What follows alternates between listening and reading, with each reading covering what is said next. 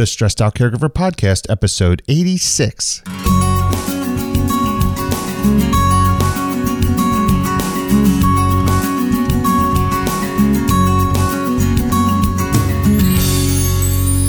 Hello, everyone, and welcome once again to the Stressed Out Caregiver Podcast, the show dedicated to providing tips and strategies to everyone caring for an elderly loved one. My name is Casey Price, and this podcast exists to make your job, the job of caring for your elderly loved one, a lot less stressful. Today, we're going to talk about the difference between a revocable and an irrevocable funeral and why that difference is important. So let's start by talking about the difference between those two words. What's the difference between revocable and irrevocable? What do those words mean? Well, revocable, as defined by dictionary.com, means something that may be revoked. Now, we know you're not supposed to use the word in the definition, um, so we have to look at what revoked means. Revoked means to take back or withdraw, annul, cancel, or reverse, rescind, or repeal. An example of revoke, again from dictionary.com, is the mayor declined to revoke the permit and the parade is scheduled to go on as usual. So revoke would be to cancel, to to um, rescind. I'm going to revoke the permit. I'm going to take the permit back. I'm I'm not going to let them have the permit. Um, that would be revoke. Irrevocable as defined by dictionary.com, means not to be revoked or recalled, unable to be repealed or annulled, unalterable. So, you know, irrevocable means like almost like in the store, you buy it, you can't return it, all sales are final. That is an irrevocable purchase. You make it, you're stuck with it. You can't undo it.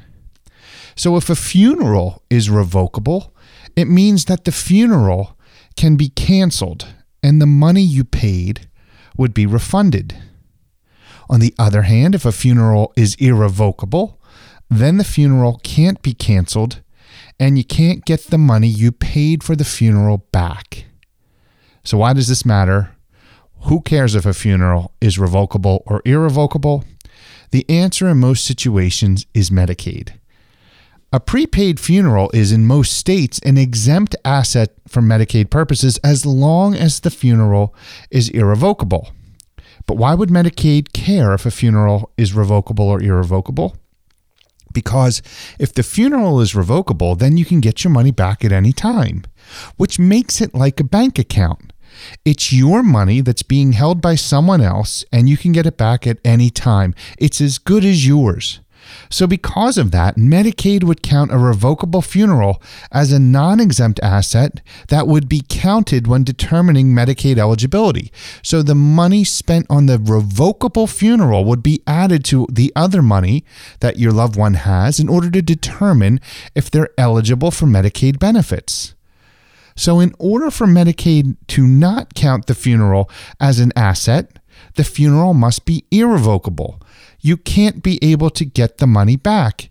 If done properly, an irrevocable funeral will most likely be exempt from being counted as an asset when someone is trying to qualify for Medicaid benefits. So, if you purchase legal services from the attorney, you're not going to be able to get your money back because the attorney is going to do the work, they're going to earn the fees, and you will have paid for the services you've received. Same thing with the accountant or with when you purchase an insurance policy and, and it's now yours and you can't undo it. Well, the funeral is something that you can buy and make it revocable, meaning I'm going to buy, I'm giving you the money, but I may change my mind and want the money back or it's going to be irrevocable. Here is my money. I am stuck. I can't get it back. The, the funeral cannot be returned. I am, you're going to keep my money, and I am now the owner of the funeral and I cannot convert that funeral back to cash. If that's the case, Medicaid will, in most situations, allow you to keep the funeral. That's how you get the prepaid funeral that Medicaid allows you to have because you've purchased it and you can't undo the purchase. So when Medicaid talks about a prepaid funeral, and you go in and apply for Medicaid, if the funeral is revocable, they won't they won't consider your loved one eligible for Medicaid benefits because they might have too much too much money because they're counting the revocable funeral as an asset.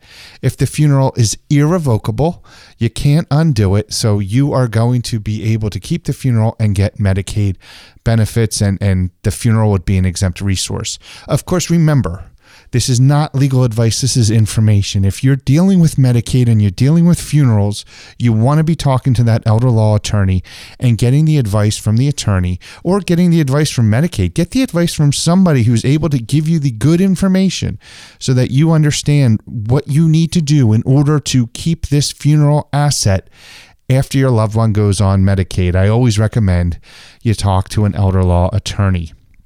But when it comes to a prepaid funeral, a lot of people either don't think about the difference between irrevocable and revocable or they don't understand there is a difference. Sometimes they purchase a revocable funeral and they're surprised down the road that Medicaid rejects that funeral and they have to go in and change things at some point in the future to irrevocable. You can always change that revocable funeral to an irrevocable funeral, but as the name suggests, you cannot change an irrevocable funeral to a revocable funeral. You cannot not return that irrevocable funeral and get your money back. If you could, then Medicaid would not be happy with that purchase and they would count that as an asset in most situations. So the irrevocable funeral is the type of funeral you would need in order to keep that benefit, that asset, that service, that prepaid service of the funeral when your loved one goes on Medicaid. I hope this makes sense. You know, sometimes it's these little nuances that make a huge difference when your loved one needs Medicaid benefits. Again, that's why you always want to talk to the elder law attorney because that one word, or really it's not one word, right? What's the difference between irrevocable and revocable? It's three letters right? Three letters make a huge difference when it comes to your loved one's Medicaid eligibility. So remember to talk to the elder law attorney if you're dealing with a situation where Medicaid might be something that's needed in the future and you're you're unsure of what to do with your loved one's money. I hope you got a lot out of this today. I want to thank you so much for taking the time to listen. Uh, there's there's going to be more episodes coming. They come frequently, so keep on the lookout. Uh, we're going to touch on situations that are going to help you as you care for your aging parent or elderly loved one. And remember the website, thestressedoutcaregiver.com. There's great information on that website. And while you're there, be sure to download my guide called How to Find and Pay for Assisted Living and Nursing Home Care, or as I refer to it, How to Get the Best Possible Care in the Best Possible Place for the Best Possible Price. Please remember to subscribe to the podcast and send me any questions or comments you might have to me, Casey Price. My email address is Casey, C A S E Y, at thestressedoutcaregiver.com. Today, and as always, this show is based in New Jersey law. The laws in your state might be different. The content of the show is not intended to be legal advice, but rather information so you can find the help you and your elderly loved one need to provide. To, uh, I can't talk. to provide each of you with the highest possible quality of life and the least amount of stress. There we go. That came out right. So please remember, as always, my name is Casey Price. I am the creator of the Stressed Out Caregiver website. I'm also the host and creator of the Stressed Out Caregiver podcast. I hope you get a lot of value out of your time listening to this. I really do appreciate you doing it. And until I have the privilege of sharing more information with you again, I wish you nothing but the best.